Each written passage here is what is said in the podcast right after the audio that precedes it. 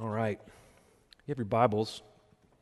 Let's open together to Genesis uh, chapter 2. Now, up until this point, I have been going verse by verse uh, through Genesis, and I kind of made a, a, game plan for um, the rest of the spring, getting us into summer, kind of mapping out some of the passages and stories we're going to be looking at. So now we're going to kind of start skipping uh, some chunks and hitting some of the highlights in the book of Genesis. You know, Genesis 1 through 3 are very popular verses for you know, apparent reasons.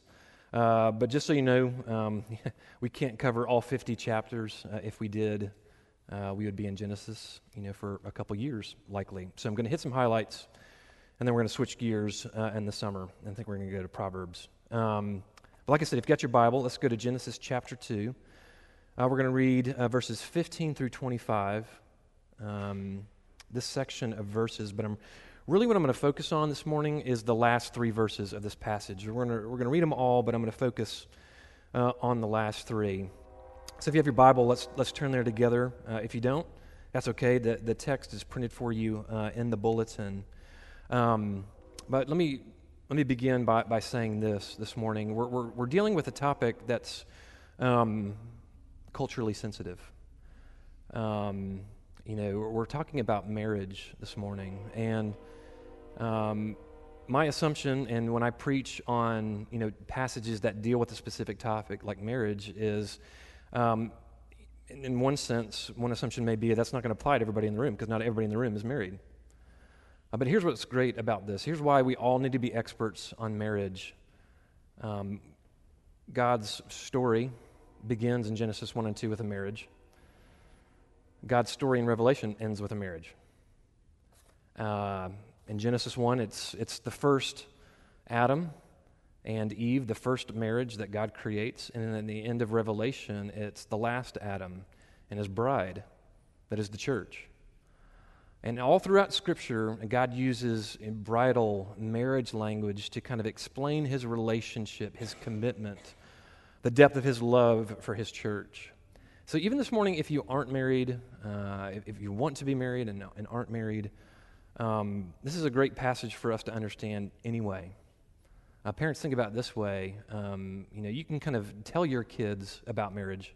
You can teach your kids about marriage, but they're going to they're going to get their paradigm of marriage from you uh, by how you do it, how you embody it, and how you live it out.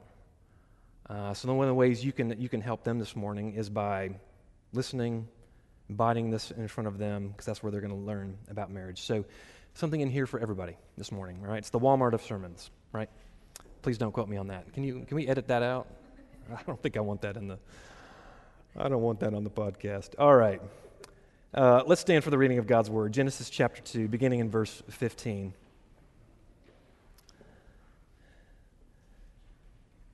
The Lord God took the man and put him in the Garden of Eden to work it and keep it.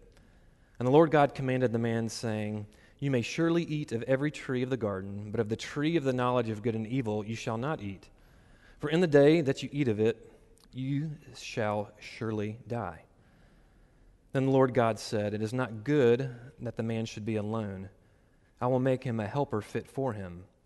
Now, out of the ground, the Lord God had formed every beast of the field and every bird of the heavens and brought them to the man to see what he would call them. And whatever the man called every living creature, that was its name. The man gave names to all livestock and the birds of the heavens and every beast of the field. But for Adam there was not found a helper fit for him. So the Lord God caused a deep sleep to fall upon the man. And while he slept, he took one of his ribs and closed up its place with flesh. And the rib that the Lord God had taken from the man, he made into a woman and brought her to the man. Then the man said, This at last is bone of my bones and flesh of my flesh. She shall be called woman because she was taken out of man. Therefore, a man shall leave his father and his mother and hold fast to his wife, and they shall become one flesh. And the man and his wife were both naked and were not ashamed. This is the word of the Lord. Thanks be to God. You may be seated. Uh, it, has been a couple years, but I was having. Uh, issues with my, uh, my car. And I could get my car started, but I couldn't keep it running. It would start, it would turn over, but a couple seconds later, the car would die. So, uh, me and a good friend who knows a lot about uh, cars, uh, his name's Google, uh, we decided that the problem with my car was the fuel filter. You know, something was clogging the fuel line, it was the filter, and this is why it would kind of start but then, but then stop. So, I called a mechanic and I said, You know, I, I can't drive my, uh, my car into your shop. Can you come uh, pick it up and tow it into your shop for repairs? He said, What's wrong? I told him, and you know, I, I inserted into the story, uh, and I'm pretty sure uh, it's my fuel filter.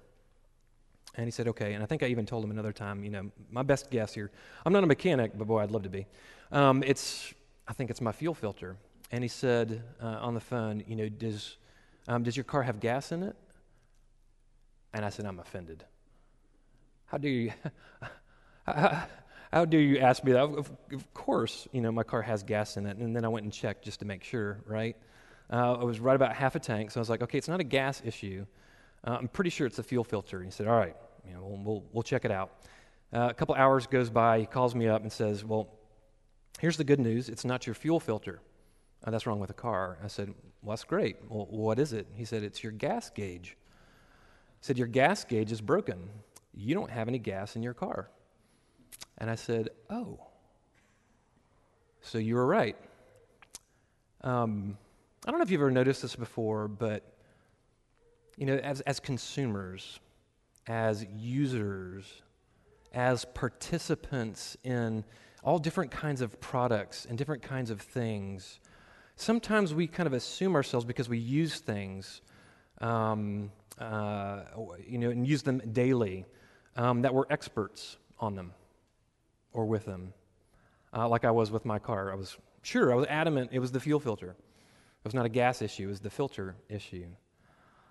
Uh, but, but the truth of the matter is, is the people who know the most about a product, about a thing, aren't the ones who use them, aren't the ones who participate in them. It's the ones who make them. It's the creators, it's the producers, it's the, it's the mechanics, right? Everything I was telling this mechanic was signaling to him this is it's a simple problem. I just don't think you have fuel in your car. And I'm going, no, no, no, no. I drive this car every day. I know this car, right? It's mine. I drive it every day. Uh, but he was right, and I was wrong. Um, we can do that same thing with marriage. Um, if you're married this morning, the temptation is to say, because I'm married and because I'm participating in a marriage daily, weekly, yearly, I know a thing or two about marriage, and that's partially true. Uh, you may be saying, as a student here this morning, that as, as, watching your parents kind of do their marriage, you know a lot about marriage, and, and that's partially true. But it takes kind of a humble person to say, but we're not the creator, we're not the producer, we're not the mechanics of marriage. Um, the creator and the producer, they know more about their products than we ever will. So it takes a certain level of humility, uh, especially as it pertains to marriage, to go, okay, God, this is something that you've made. Marriage is not a social institution. It's not something that you know cultures have kind of agreed like, like let's do this together. This is this is as primal and as early and as foundational as Genesis one and Genesis two. God made marriage. He produced it, He created it. Therefore, He knows more about it than we know. Um, so this morning is, is, kind of an opportunity to, to, listen, and you know, not to not to talk about like, hey, how does how does marriage kind of play out? Give me a couple nuts and bolts. This is the yoke of marriage. Um, this is not you know Pastor Jake's hack to you know how to survive marriage in the 21st century. This is this is God's foundational truths about marriage. Um, and three things I want to point out uh, this morning. is Three things I want to highlight. I want to talk about value. I want to talk about union, and I want to talk about intimacy. Value, union, and intimacy. And and again, these these aren't you know again Jake's clever hacks. These are, are, are foundational to what it means to be married. God created it. He understands it better than we do. Um, if if you were to say, you know, hey Jake, my spouse and I want to, you know, come talk to you and Paige about marriage. Maybe you need a tune up, or maybe you're having a, a struggle. What, what, what, I do in my head is I go back to these three categories. Um, because usually, um, if there's a struggle or if there's a problem within the marriage, it has to do with one of these three things. Um, the Lord's made it very simple, very clear for us. So let, us jump in with the first one value. Uh, what does it mean to communicate value uh, to one another?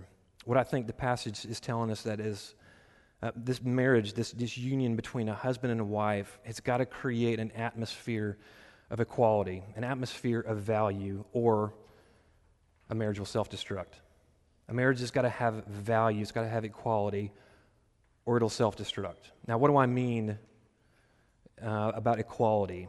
Um, when you think about the roles of, of men and women, yes, as we look at, into the rest of Scripture, roles of husbands and wives are very different.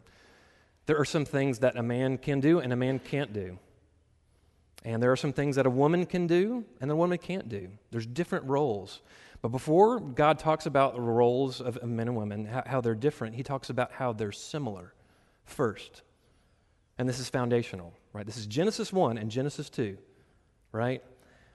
He says, as, as far as value, from the Creator's perspective, the one who has made man and woman, he says, in his eyes, in his economy, before we're talking about work, before we're talking about childbearing, before we're, you know, we can form our identity anywhere else, in God's eyes, man and, and woman, male and female, husbands and wives, are created with equal value from God's perspective. One does not hold 51% of, of the value over the other who holds just 49. It's 50 50 or 100 100. Right? Uh, let me show you where you see that in, in this passage. Look at verse 23. Now, this is not God talking, now, this is Adam. Then the man said, This at last is bone of my bones, flesh of my flesh. She shall be called woman because she was taken out of man. Um, this, this song, this hymn, this poem of Adam, as, as he's been naming creatures, as he's you know, watching, you know, creatures reproduce and as, as he's been owning and, and exercising dominion over, over this garden in which God has placed him, he's been by himself. So what does God do? He causes Adam to fall asleep. And from his, from his rib, from his very body, he produces woman. And this is what Adam is, is recognizing here that I've got bones, she's got bones, I've got flesh, she's got flesh, just like me. And, and you know, if, if you're looking at this from a, from a literature uh, perspective, uh, notice how the indentation here is written by Moses in verse 23. It's, it's set apart like a song or like a poem. This was meant to be sung. Uh, this was meant to be kind of dwelled over and, you know, dissolved on the tongue like a piece of candy over a long period of time. You're not supposed to rush through this. God, through Moses, is saying, pause here for a minute.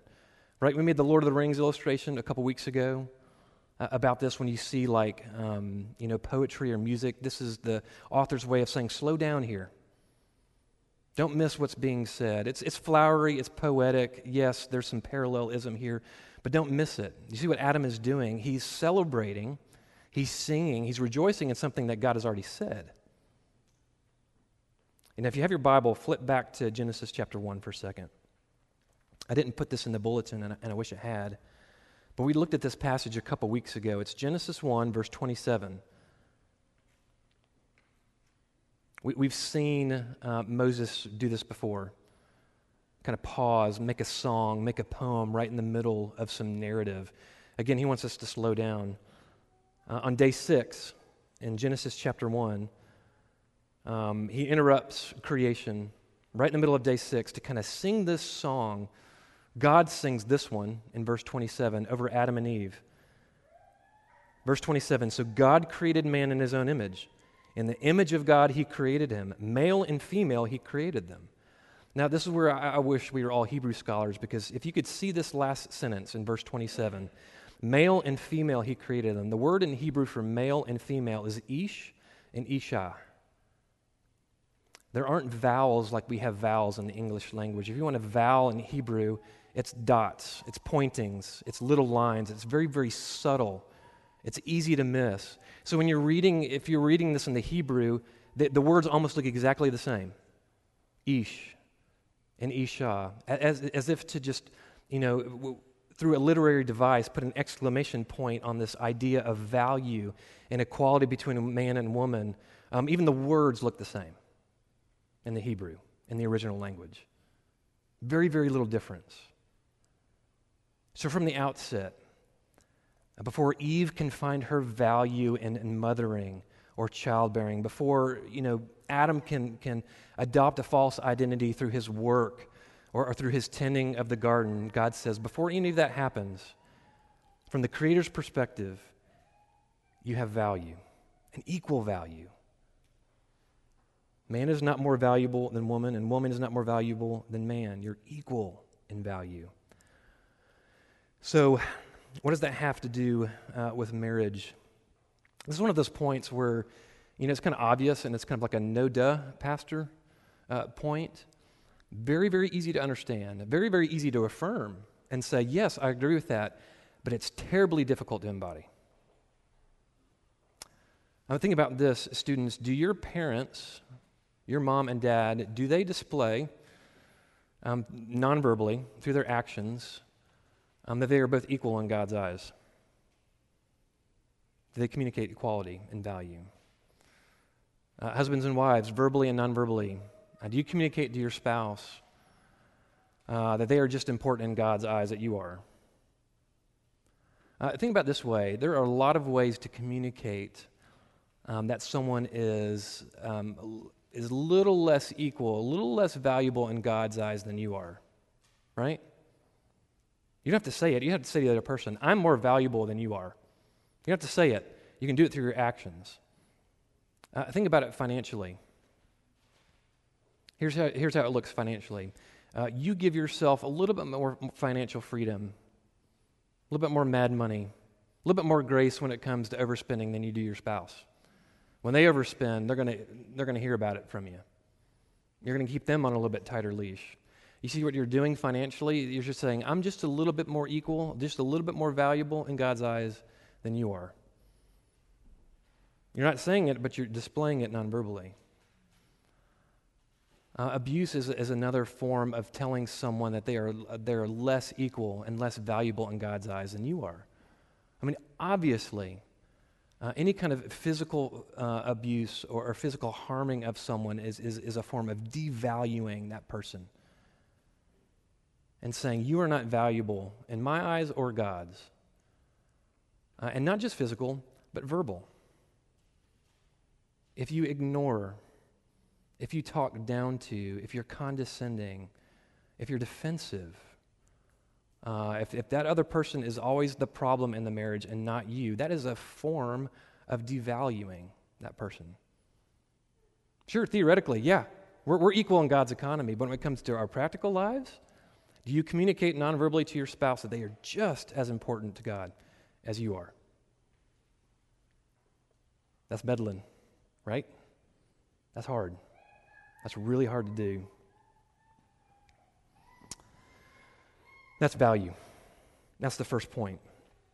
Uh, the second is um, this idea of, of union. And in this point, I'm going to call it the Texas two step, right? And we, most of us have heard that, if not, you know, tried to do it at some point in our lives. The Texas two step is one dance, but it requires two steps, right? Uh, this, this, next sort of like foundational idea um, or, or, or, value behind marriage is kind of like the Texas two step. It's one thing, but it's two moves. Okay? It's separation and union. Okay? Uh, look back at verse 24 and see if you can see it in this passage.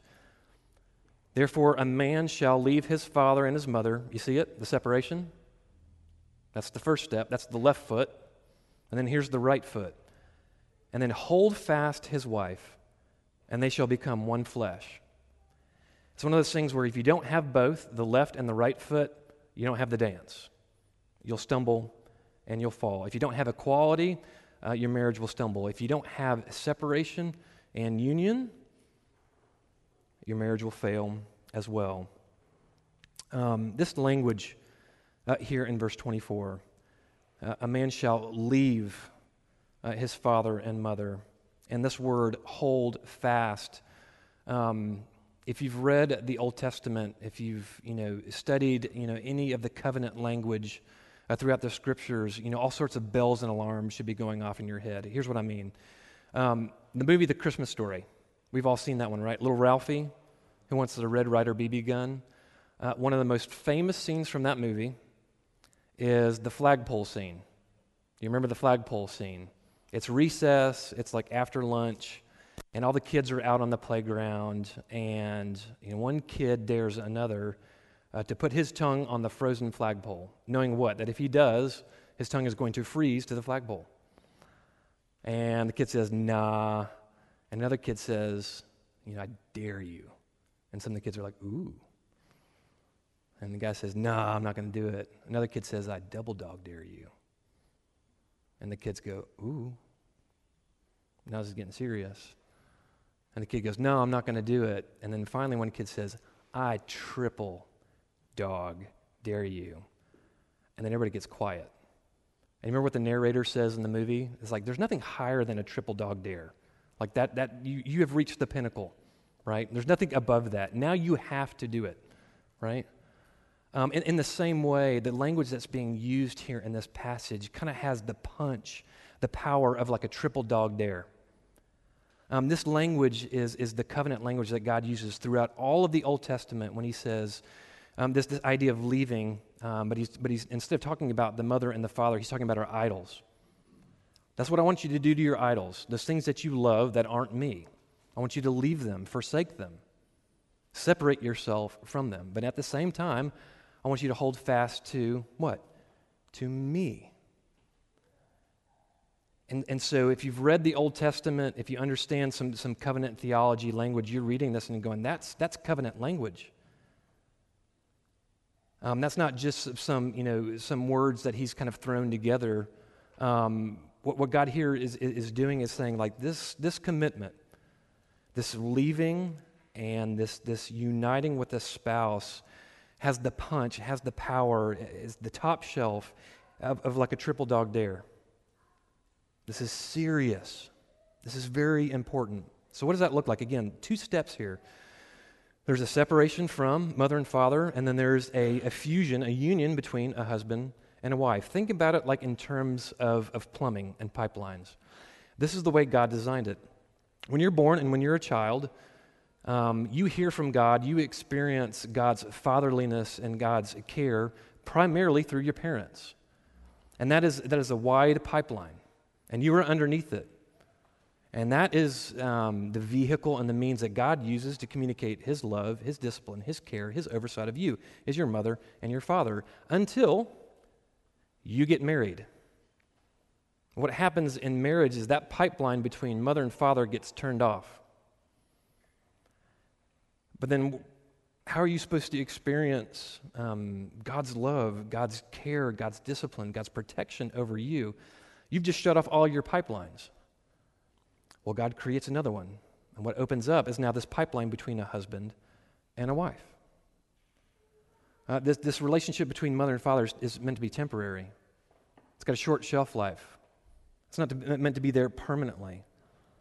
But that's why when you get married, we say, until death do we part, because this pipeline is, is, is, wider, it's broader. It's going to communicate more things to you about the gospel than in some ways your parents could. Because now you are in a committed relationship. You're becoming one flesh.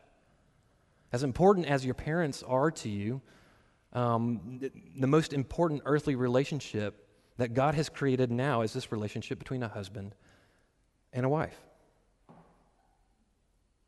It's the most important earthly relationship that God has given his people husband and wife. So this pipeline is being turned off from father and mother and now being opened, lefty loosey, right? Open between you and your spouse.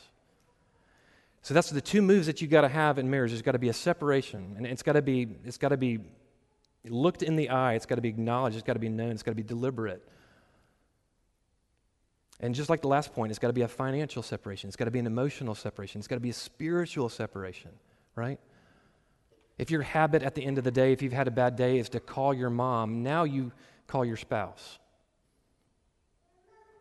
if you're an external processor and you're trying to think through decisions about how, how are we going to do budget or, or what decision we're going to make about the car or about the house or about our children, if your temptation is, is to call one of your parents or your dad, now the temptation is to go to your spouse first and you decide. Why? Because you two are one flesh. It's an I and a you becoming a we. Uh, now your money is our money. Now your gifts are our gifts. Now your body is our body. There's got to be this, this fusion, this, this union together, a decision making, becoming one flesh, emotionally, spiritually, physically. If there's not that separation from mother and father, and if there's not that holding fast to each other to the degree of a triple dog dare, your marriage will suffer. It's got to be there. Last point is uh, intimacy. Does that word kind of make you uncomfortable a little bit? That word intimacy? I think culture's kind of hijacked uh, that word. Because I think when we hear that word, uh, we think bedroom. We think, you know, Victoria's Secrets. We think, you know, one, one very, very narrow category. Um, and what I want to do this morning is kind of like redeem that word back to what it, you know, what it's truly meant to be.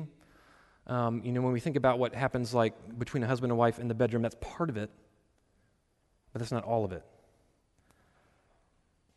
We're supposed to communicate value to each other. We're supposed to separate from mother and father, hold fast to one another, but there's supposed to be this degree, this level of intimacy between a husband and a wife, and that's not experienced anywhere else.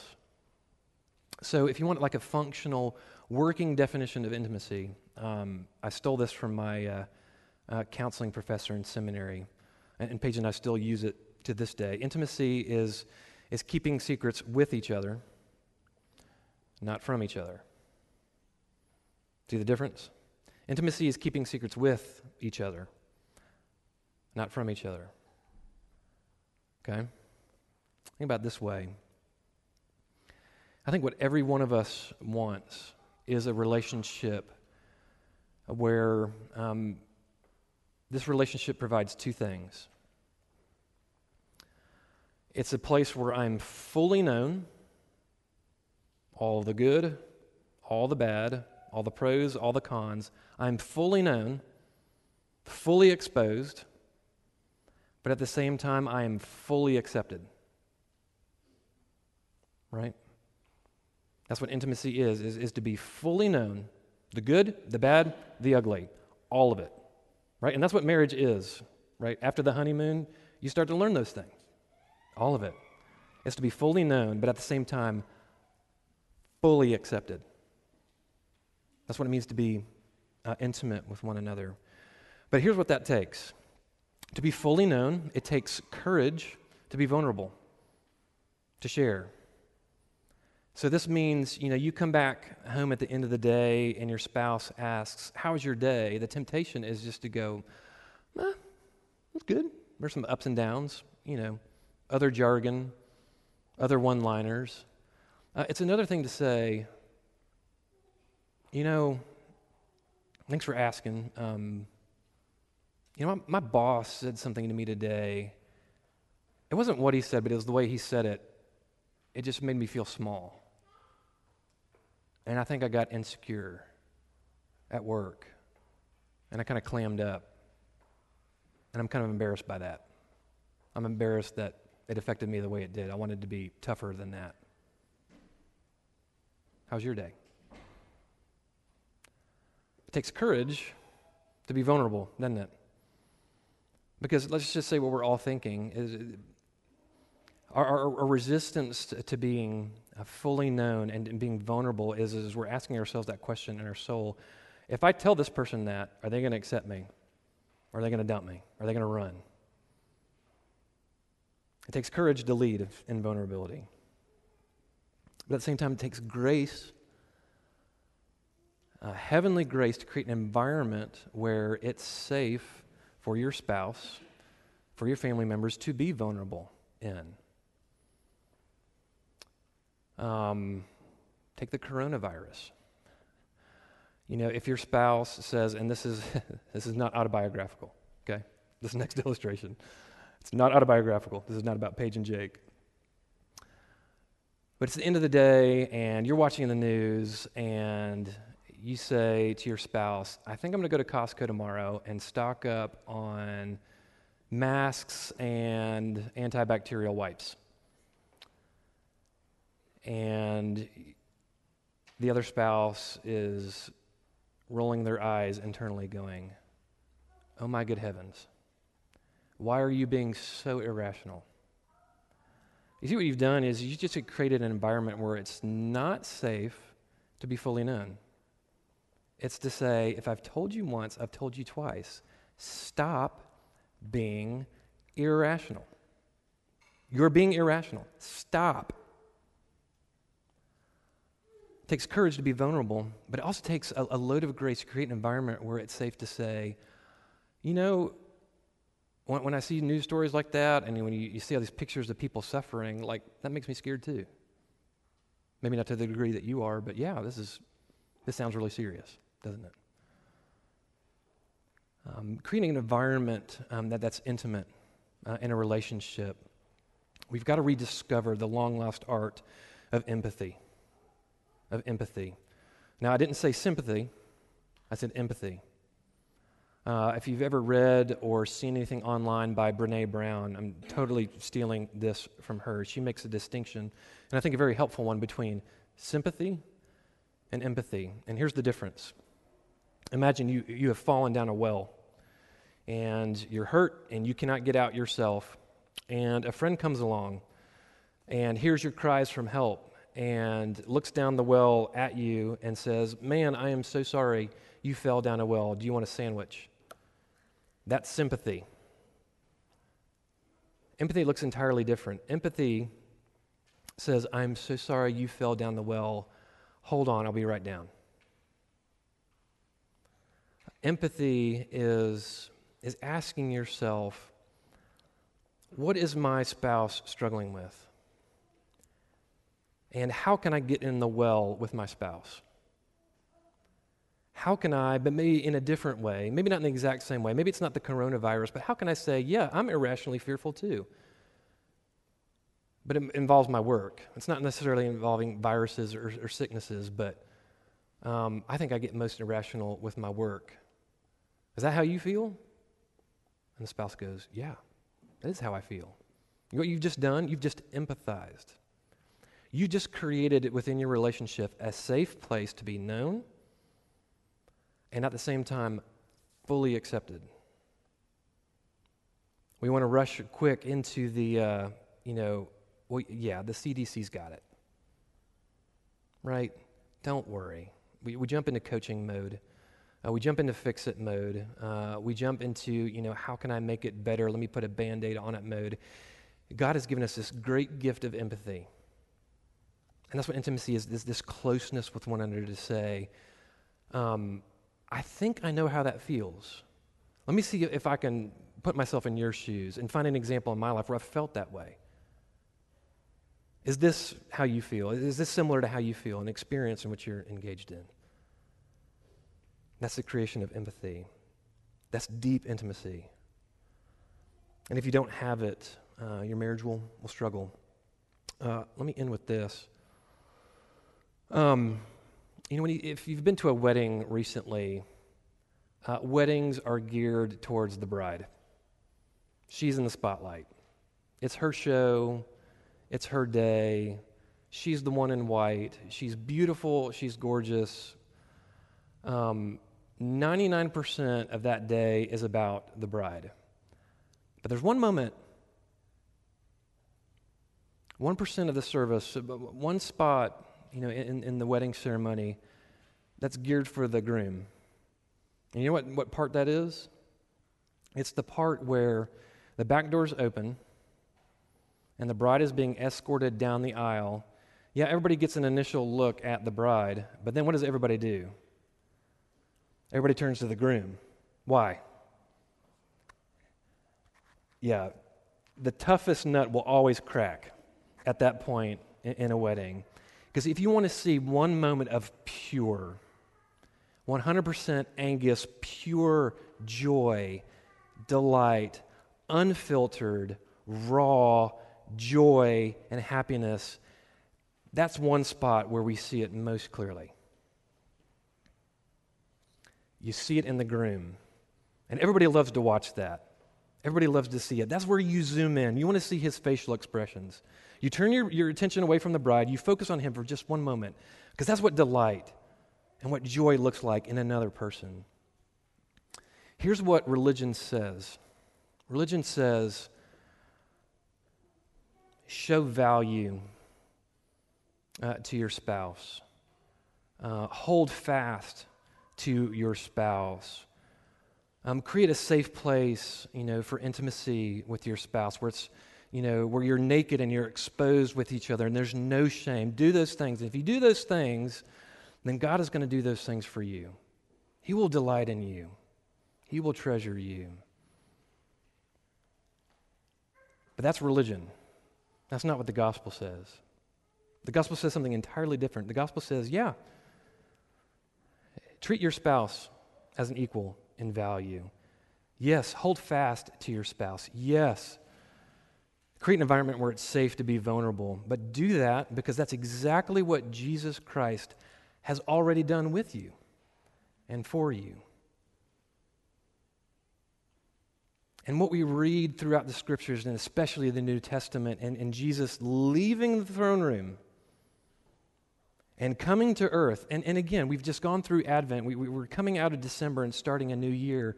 Imagine Jesus fully aware, emptying himself of his, of his glory and entering the womb for nine months, just going dark. Why would Jesus do that? Because he values you. And that's already happened. He's already done that for you. Why did he do that? Why did Jesus come here? Why did he spend 33 years saying yes to the law, obeying every part of it, every aspect of it, creating this perfect record? Why did he separate himself from the fellowship of the Father? Why did he leave his Father so that he could hold fast to his bride, who is what? The church. And in his own words, John 17, so that the church and I may be one.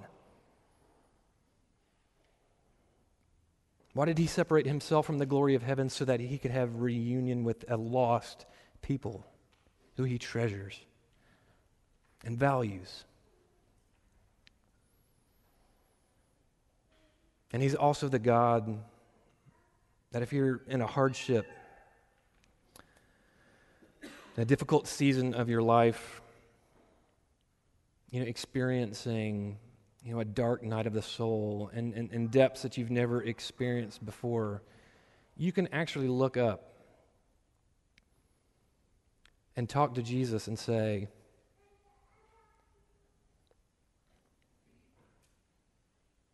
I feel lost.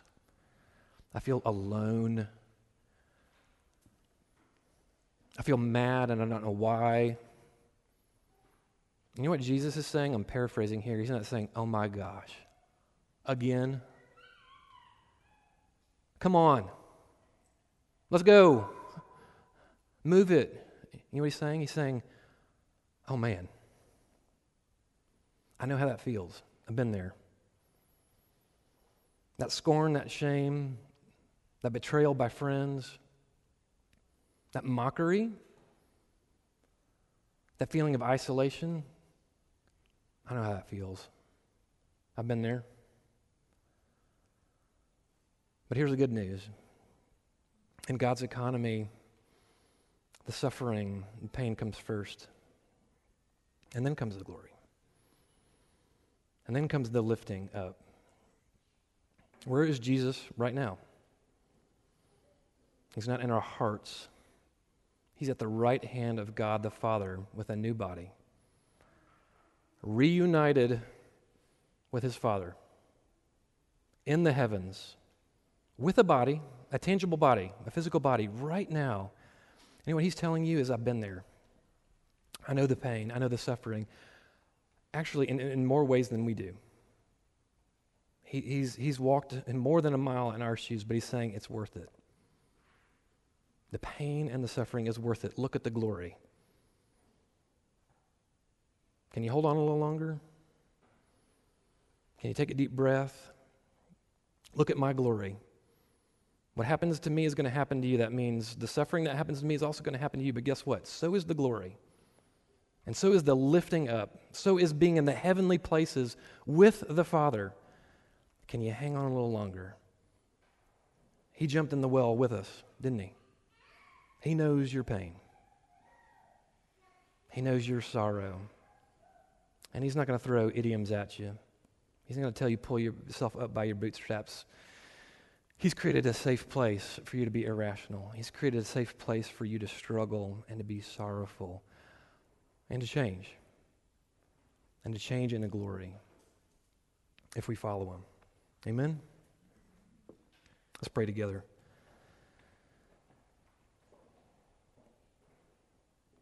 Father, thank you that um, one day this bride, your church, is going to be dressed uh, in new clothes. We've talked about this righteousness of Christ that has come to us, these righteous robes, and we'll get to see them in all of their radiance and all of their purity.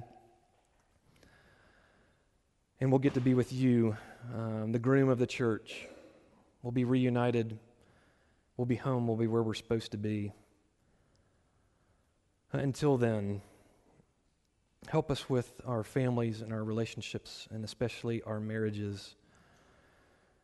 These living illustrations of your cosmic marriage uh, to us, your church. Help us to communicate value to one another. Help us to hold fast, to be one flesh with one another. Help us to be vulnerable, safe, empathetic towards each other.